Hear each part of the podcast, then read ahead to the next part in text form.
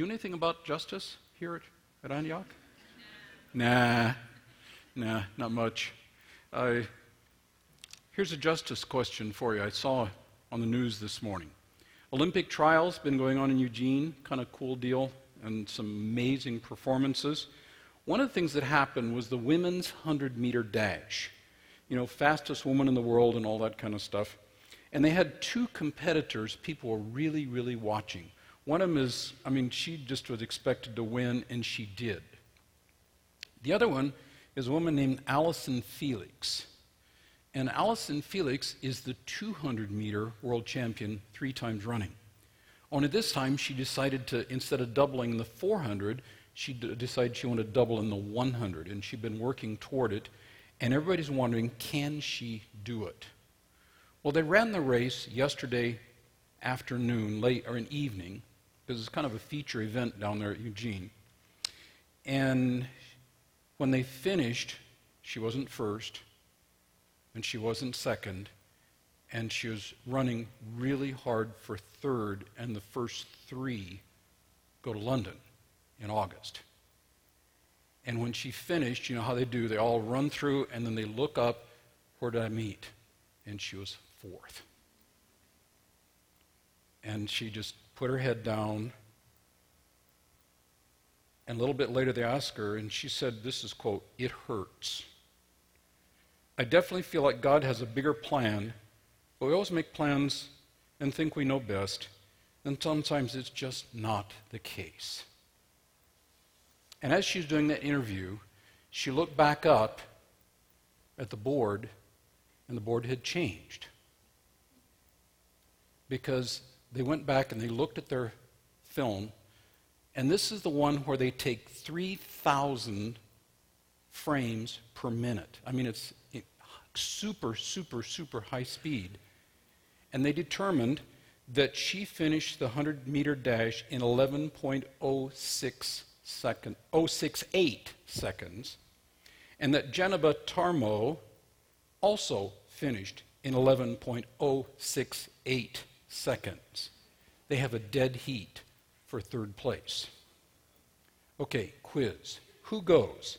Allyson Felix, who's already going the 200, or Jeneba Tarmoh, who is never been to the Olympics, has never won a 100 meter dash at this level. Who goes? What does justice look like? How many vote for Allyson? How many vote for Jeneba? How many are really glad that somebody else is deciding this? Oh my gosh. You know, justice is one of those things. But let's look at the hard part of justice, and that is what happens when there's this incredible injustice. And what do you do when justice has gone awry? And you're angry. And that's what we call imprecatory justice or retributive justice. And that's the point at which, well, distributive justice is when everything is distributed equally. Biblical justice is a factor of a community when all relationships, God, others, self, rest of creation, are full of flourishing, shalom, just as God designed them to be. That's justice as we work toward what happens when it goes bad. And one of the things I find as I look at the book of Psalms, which we're going to look at this morning, is that Psalms is a book of many moods. So we find one mood, lament, a cry to the Lord out of distress, grounded in trust for who He is. And if you've got a handout there, I've got some other materials in there. That's one key mood in Psalms. Another one is praise proclaiming the worth of the Lord for who he is and what he does, both in our adoration and in our service. And then there's imprecation, we're going to look at today. Angrily begging the Lord to punish evildoers for the sake of his justice. And then there is trust. Emotive celebration of the Lord's goodness and faithfulness, believing he will act graciously. Which one is the most common in Psalms? Which one is the most common in Psalms?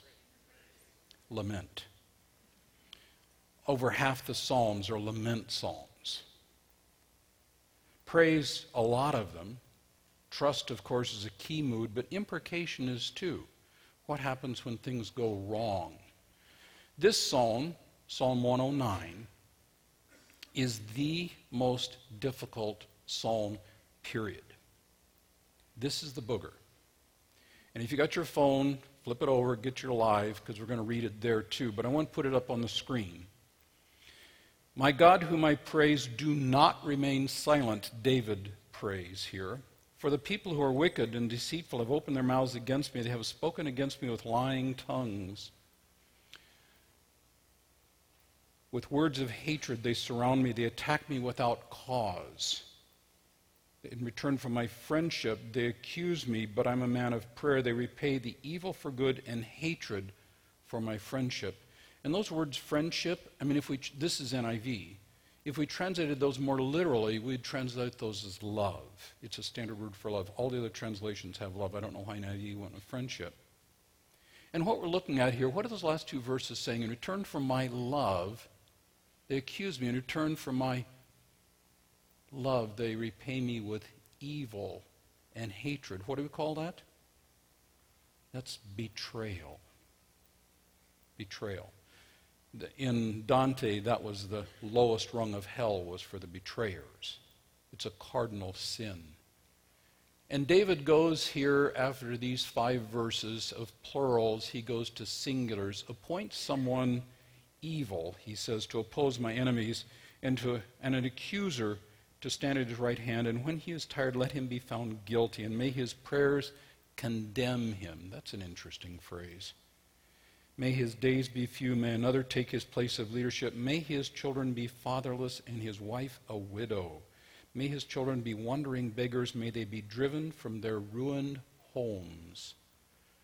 May a creditor seize his all he has May strangers plunder the fruits of his labor. May no one extend kindness to him or take pity on his fatherless children. My gosh. May his descendants be cut off, their names blotted from the next generation, skipping down to verse 20 because it keeps going. How can you read that? How can you read that? It's so harsh. But you, sovereign Lord, help me for your name's sake. Out of goodness of your love, deliver me, for I am poor and needy. Now this sounds better. And my heart is wounded within me. I fade away like ever evening shadow. I'm shaken off like a locust. My knees give way from fasting. My body is thin and gaunt. I am an object of scorn to my accusers, and when they see me, they shake their heads. Help me, Lord my God. Save me according to your unfailing love. Let them know that I, it is your hand that you, Lord, have done it. While they curse, may you bless. May you, those who attack me, be put to shame. May your servant rejoice, he says. May my accusers be clothed with disgrace and wrapped in shame as in a cloak. With my mouth I will greatly extol the Lord. In the great throng of worshippers I will praise him, for he stands at the right hand of the needy to save their lives from those who would condemn them. It's a wrenching psalm. It's wrenching. How do you deal with this? How do you deal with this? Especially as a Jesus follower. Well, part of it is a context, of course. You need to be introduced to my grandgirl, Lizzie. This is Lizzie. She's four and a half years old. Elizabeth Anne, marvelous, marvelous little girl, here soundly sleeping in the arms of the wrong grandfather. this is her grandpa Dave, not me. Isn't that a marvelous picture? What would you think if you found out that your grandgirl Lizzie, this cute little girl, miracle baby, was being sexually exploited by her preschool teacher. This is another of my grandgirls. Joy won a tro- trophy at Taekwondo with her dad David here, and cute, oh my gosh, cute, wow. What happened if you found out that her Taekwondo teacher were taking pictures of hers in the shower to sell. Would you be angry? I hope so. See, imprecation, when you use that term, it's angrily. Why angry? Because it's wrong when people betray people. It's wrong when these things happen. It's wrong. Lizzie lives in Kansas City.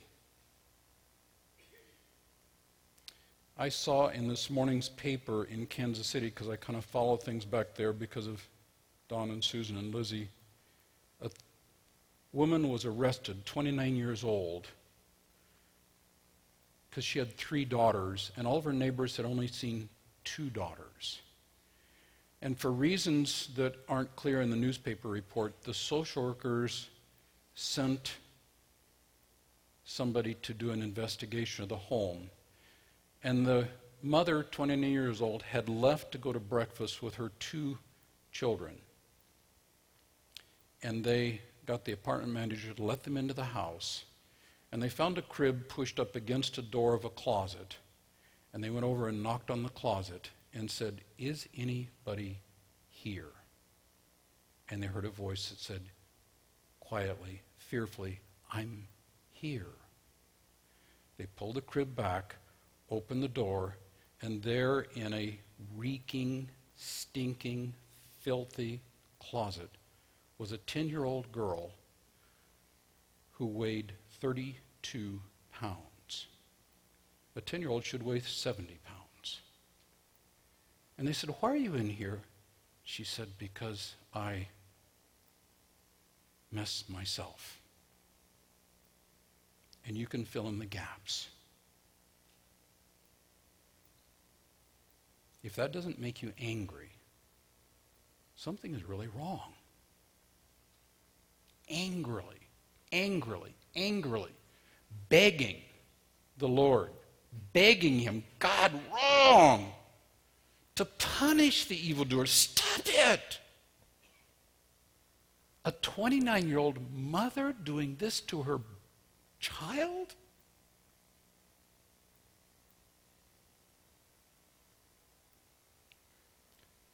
For the sake of justice, stop it. Not for the sake of just any justice, for the sake of His justice. Stop. What is imprecatory praying? Well, that's what it is. What are imprecatory prayers? Well, they're a cry of anguish, the pain. And the closer you are to the person, the deeper the pain. It's a deep, deep agony that can't be ignored. What do you do with it? A lot of people turn it inward and it becomes depression. And it contaminates everything you are. Turn it outward, well, that's not right either. What do you do? It's a call for the Lord's justice rather than personal vengeance when we're doing it right. Because it's not just me wanting to get my pain out on the person. It's me realizing that my pain is an expression of His justice, and I call for His justice because it's a prayer that I offer to a God of love and justice and holiness. And what I'm looking for is fundamentally vindication when it's against me. Now, I'm not a, a famous guy like Ken. Bloggers don't take shots at me particularly. But boy, do they ever do it to higher up kind of guys. And the prayer is for vindication rather than vindictive. So instead of attacking back, you look to God for vindication. This is what imprecation is about. It goes on. Look at this. This is the hardest part of that entire psalm, isn't it? Because I get having the evildoer be punished. I get that. In fact, I want it, or I want him healed. I want her corrected. But what about the last two verses here on the slide, verses 8, 9, 10? May his children be fatherless. May his children be wandering beggars. I get the evildoer, but why his kids? Why pray to God that his kids would be starving? Now, this is inspired scripture. This is not just Gary's stuff coming out.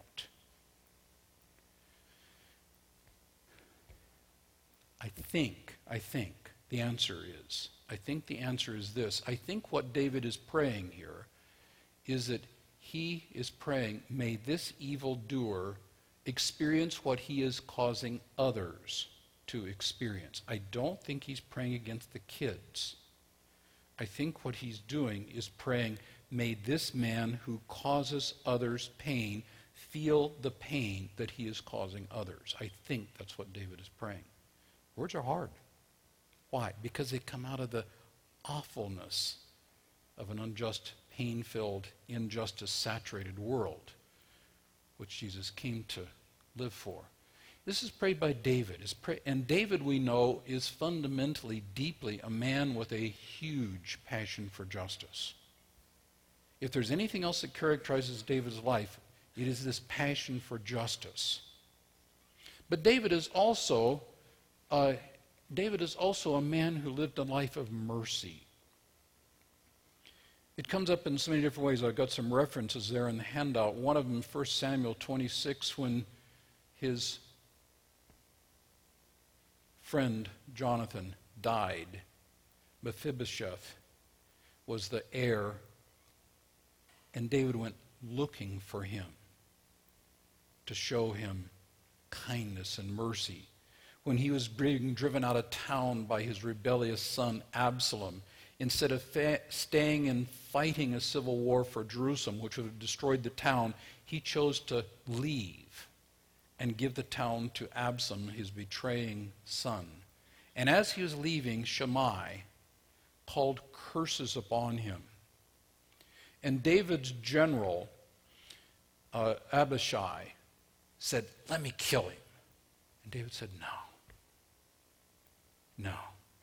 Enough killing. And Shimei threw rocks at David as he's walking up the Kidron Valley wall. This is a man of deep mercy who's praying Psalm 109. We have to understand that. What kind of a God are we talking about? For God what? So loved what? The world. Who's in the world? Not just nice people like us, but evildoers like them, right? No evildoers here this morning. God loves the evildoer. So what we find is that we're praying the heart of the Lord who both loves and, and this is the hard part, Psalm 11. The Lord examines the righteous, but the wicked, those he who love violence, what does it say? He hates with a passion. Does God hate evildoers? He does. I see all kinds of people take this verse and say, well, that didn't mean hate. It means that he just doesn't kind of isn't as nice to them as he is. No, it means hate. That's what it means. Does God hate evildoers? Yes. Yes. But see, the thing is, it's both love and hates evildoers. How much does he love the desperate evildoer? He loves them enough to die for them. He loves them enough to come and experience their evil against him in its entirety. Love and hate. Because whenever we do imprecation, we have to get this together. This is Exodus 34. That should be 34, not 3. Exodus 34 is the most quoted verse in the Bible by the Bible. Bible quotes itself all the time. This is the most quoted verse in the Bible by the Bible which is a way of saying it's the most important verse in the Bible. And what does it say about Yahweh our God? What's the first characteristic of Yahweh our God? Compassion. Or if you're reading some other translation, it'll translate as mercy. The number one, first stated, attribute of Yahweh is compassion. What does it mean? I feel, I care. And gracious means I help. It goes on. Slow to anger, abounding in love and faithfulness, maintaining love to thousands, forgiving. Forgiving wickedness, rebellion, and sin. So when you look at this, he forgives freely. He forgives freely. Absolutely. But it doesn't stop there. Exodus 34 goes on. Forgiving wickedness, rebellion, and sin, but does not leave the guilty unpunished. For those who reject his compassion, the guilty remain in their guilt, and that guilt does not go unpunished. See, there's forgiveness available freely for anybody through Jesus Christ our Lord. But for those who refuse that and continue their evil ways, there is punishment. That's that mix, love and hates. Now, I wish the verse stopped where I stopped reading. It Does not leave the guilty unpunished. It keeps going. How about that next phrase? He visits the iniquity of the fathers on whom? On the children. To the third and even the fourth generation. Now, again, we got that same problem. What's the deal here? What's the deal? Do the sins of the fathers come down on the children? Well, of course they do. We know about drug babies, crack babies, alcohol fetal, fetal alcohol syndrome. A addicted mom uses and her unborn baby is traumatized by her drug use. Yes, we know that. We know the impact of fathers who beat their children and their brain development is messed up by their lack of trust. We know about those things, but it's more than that. It's not just the social and familial consequences of sin here, it's bigger than that. The way I understand this is what happened when Sherry and I were in Denver. I was managing apartment buildings. We were managing apartment buildings while I was in seminary. And we rented apartment 103 to a really nice couple mom, dad, two little kids, cute kids. Oh my gosh. They were so cute, and they liked to play with our kids, though our kids are a little bit older. They were a perfect family to rent to. Paid the rent on time, quiet, friendly, got along well with the neighbors, loved them. And one day a police officer came and knocked on my door. And I don't really like it when police officers knock on my door.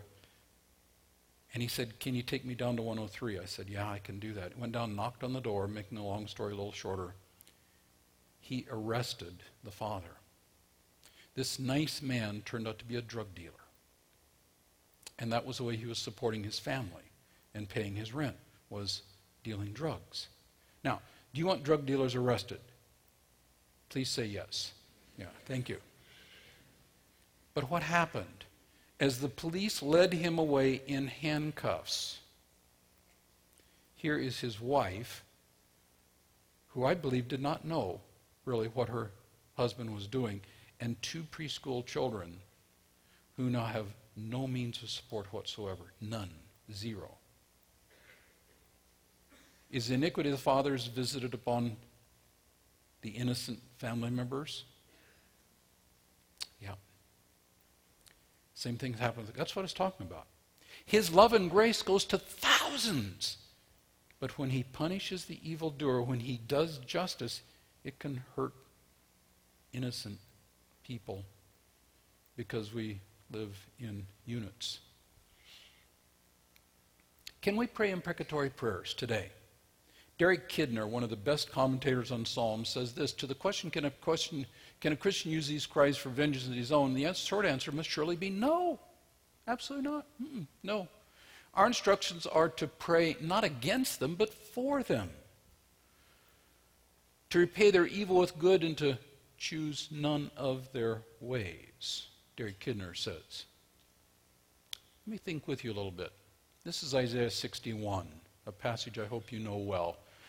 A messianic prophecy the Spirit of the Lord God is upon me because the Lord has anointed me to bring good news to the poor. And that phrase begins to proclaim the year of the Lord's favor and the day of the vengeance of our God, Isaiah says. Jesus quotes this in Luke chapter 4 as he begins his ministry there in Nazareth. And when he quotes it, he leaves off. The day of vengeance of our Lord. He stops with of Lord's favor. Does that mean there is no vengeance now? No.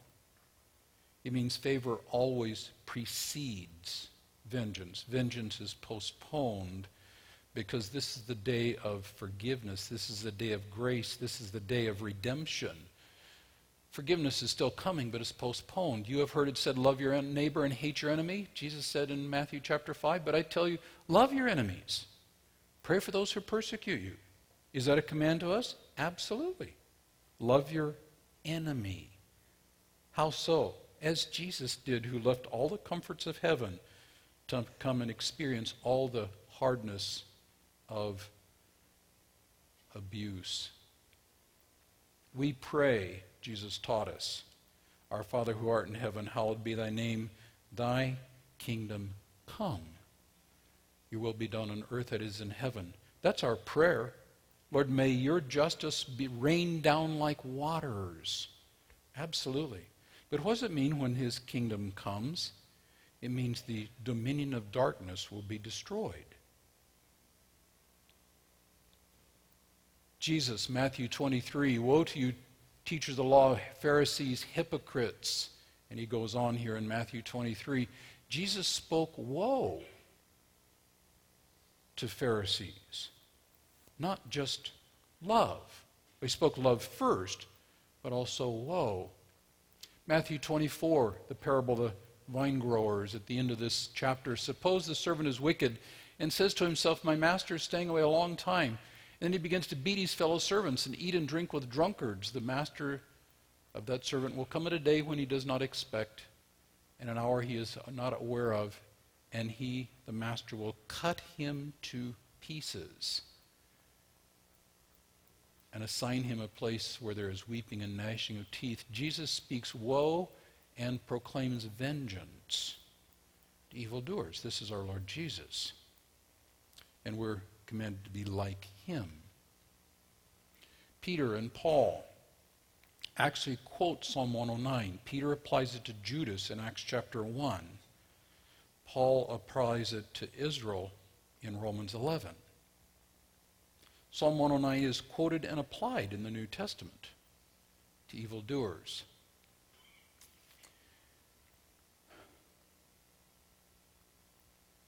Galatians 1. Who did Galatians 1? Paul. Inspired scripture. If anybody's preaching a gospel other than what you've accepted, let him be under God's curse. What do we call that? That's an imprecatory prayer. Paul is doing imprecation. May we pray imprecatory prayers? I think the answer actually is yes. but, there's always a but, isn't there? Always a but. Yes, but, remember, God loves and hates the evildoer. God dies for and destroys the evildoer. Our Lord Jesus Christ washed the feet of Judas, the betrayer, knowing that he would betray him. 1 Peter 2 honor how many people? At the Justice Conference, Miroslav Volf really challenged me with this passage. Honor everyone. And that verse ends with honor the king. Who's the king when Peter wrote this? Probably a guy named what? Nero, one of the most evil men that's ever ruled, period. Honor. What does that mean? Speak well of honor everyone. We pray imprecatory prayers only if we're also honoring everyone. Boy, is that a challenge. Whew. That doesn't mean deny their evil. But there's an honor required there. Honor everyone. Matthew chapter 5. Blessed are the merciful, for they will be shown mercy. So we have to do mercy. Imprecatory prayer, God break their teeth, and doing mercy to them. Wait a minute. If you forgive other people, then your sin, your Heavenly Father will also forgive you. But if you do not forgive others, your sins will not be forgiven. So we do forgiveness. We pray imprecatory prayers. God, may their guts be eaten by worms. I've got all kinds of prayers. They're actually in the Bible.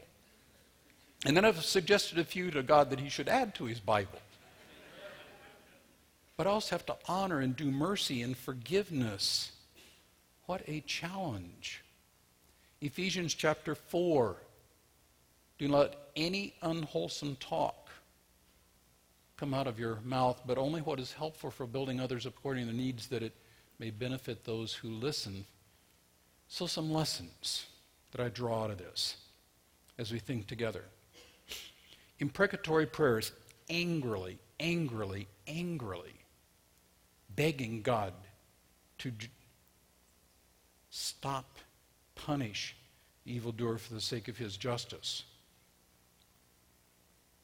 One of the things that's important here, I think, is to remember that as we look at the Psalms as a whole, as we look at the Psalms as a whole, that being guilty, unfocused, and angry is qualification for prayer just as much as feeling peace, joy, and trust. See, when I'm really upset, it seems to me that what I should do is calm down, then pray. Because if I take my anger and my upset into God's presence, He may get ticked off at me. But see, when I read the Psalms, especially Psalms like Psalm 109, I feel a little more confident to come into the presence of the Most High God with the fullness of my raw emotion. How do you do it that? How do you do it taking raw emotion before God, deep anguish before the Lord of glory? It just doesn't feel right to me. I feel like my prayers should be worshipful and uh, adoration and praying for somebody else or even praying for my own needs, but somehow coming in with anger or betrayal or depression or just pain doesn't seem right as a prayer, which speaks to my immaturity as a person if I'm reading the Psalms accurately. I don't, I, I've written this up here. I don't know in my heart I believe it. You know, there are beliefs that I tell you I believe because I want you to like me. There are prayers, there are beliefs that I think I believe, but then there are real beliefs that are buried down deep that really drive my life. I don't know that I believe down deep in my heart what I've written up here, but I'd like to. I'd like to. I just know that my anger really, really hurts other people. So I try to take those angry emotions and channel them toward doing good rather than expressing them even to God. Imprecatory prayer means that I have to be honest with God, as Jesus was in the garden, where he brought his anguish and his complete overwhelm with rawness to the Father. It's a lesson to think about. A second point is this one in Job. Express your anguish to the Lord with his people. Because prayer in this kind of thing should be done with a friend. It should be done with a priest. A priest isn't somebody with a reverse collar or somebody who's ordained or something like that. A priest is any other believer in Jesus Christ whom you trust. And I think our anguish is best expressed with a priest to help us do that. I just did this recently with a woman who had been raped. And she had spiritual work that needed to be done. And I got the privilege of being her priest as she poured her heart out to Jesus. There is nothing in the world I'd less like to do than to listen to a woman talk about being raped. But in God's good grace, I got to be her priest and support her and help her find forgiveness and cleansing and hear God's word come to her, a word of amazing, amazing cleansing in her life. Because she was willing to pour her heart out to God of the most agonizing thing I could imagine happening. Express your anger to God, seeking comfort. See, sometimes we pour our anguish and we're just practicing being more angry. And that's not what this is talking about. We're seeking comfort from the Lord, 2 Corinthians chapter 1, believing that he comforts those so that then we can comfort others because we're looking really for the Spirit's power to bless others. Because we take that comfort we've gotten from him and from that we comfort others. 2 Corinthians 1, 5, 6, one of my 74 life verses. Third point, as I think about it. We're going to start at my church, Grace Community Church over in Gresham, next week talking about Job. Why in the world I agreed to let them do that, I don't know. Why in the world I suggested that as a possible sermon series is really beyond me. Because the question there of how come God decides to take Satan seriously enough to put Job what he put through is a question I still can't answer. Why didn't God just flick him off the table? And I don't know the answer to that. So I'm very glad that Jay will be preaching that first sermon and not me. But that Job chapter 1 ends with verse 22. I mean, we sings from the song there, the Lord has given, the Lord taketh away, blessed be the name of the Lord. And in all this, God, Job, did not sin by charging God with wrongdoing.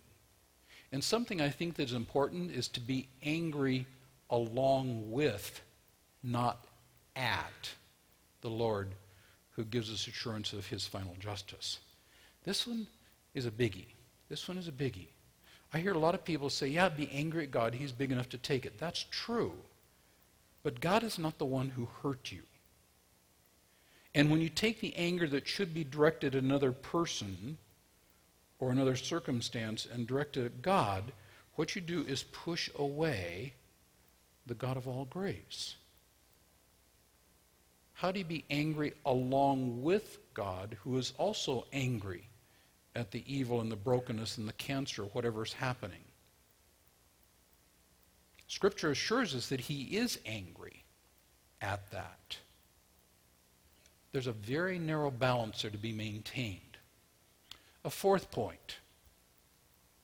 If your brother and sister sins, what should you do? you should go to that person and speak with them. Do it wisely and well. Do not go to abuser and tell him, You abused me. This is a bad thing. You know, do it wisely and well. If he doesn't hear, take a couple other wise ones. If he doesn't, take it to the church. And what this is saying here in Matthew 18 fundamentally is to refuse the role of being a victim. Because that's what the enemy wants us to do when we're the ones who receive abuse, is just to be the victim. Que sera, sera. No, we have a role to do. Seek help, seek justice. But also, do not take revenge, Romans chapter 12 says. Do not take revenge, but leave rooms for God's wrath, for it is written, To my will it's mine to avenge, I will repay, says the Lord. So we neither take the role of victim nor the role of personal avenger. How you get between those two is always a challenge. Get help from a wise and spirit led friend. A fifth point Romans chapter 12. This marvelous passage ends, verse 12 Do not be overcome by evil, but overcome evil with good. See, what we tend to do in these kinds of things is we tend to take that evil and punch back. Or we play the role of victim and do nothing. What he says is overcome evil with good. How do you do that? I'll give you the precise theological answer. I don't know. but that's the goal. 1 Peter chapter 3 finally all of you be like-minded be sympathetic love one another be compassionate and humble sound like exodus 34 doesn't it do not repay evil or ins- with evil or insult with insult on the contrary repay evil with blessing, Peter says. Because this you're called that you may inherit a blessing. For whoever would love his life and see good days must keep their tongue from evil and their lips from deceitful speech. They must turn from evil and do good. They must seek peace and pursue it. And this last verse is just haunting. For the eyes of the Lord upon the righteous, and his ears are attentive to their prayer, but the face of the Lord is against those who do evil. When I think of this whole topic of injustice, imprecation, seeking justice, all those things. It's so complicated. But you know what I find at the end of the day? I find we're called to be a community of justice. I find we're called to be a community that's coming together to do good. I find we're called to be a community who will go to the evildoer and bring mercy to them, but also the news of Jesus Christ, which includes the reality of final justice.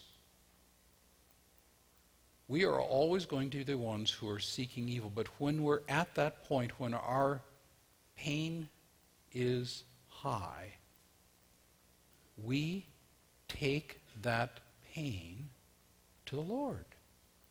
And we cry out to Him in the pain driven anger Lord, it! And sometimes that will come out with very harsh words that we express to the Lord. Because he too is against evil. But he overcomes it where he can, where we receive it with his good. May we be like our Lord Jesus Christ. Let's pray together. Father, thank you for the truth of who you are. With your compassion and grace, you are slow to anger, abounding in love and kindness, faithfulness, forgiving wickedness, sin, rebellion. We're glad for that because we need that forgiveness, but give us the confidence that you do not leave the guilty unpunished. Lord, we pray that your kingdom will come and that it will come quickly. Lord Jesus Christ, do your good work, but until that day, give us the confidence and power of your Spirit and Holy Spirit work in us individually in this community that we'll be justice seekers in everything we do by the name and the power of the Lord of glory, the risen Lord Jesus Christ, in whose name we pray. Amen.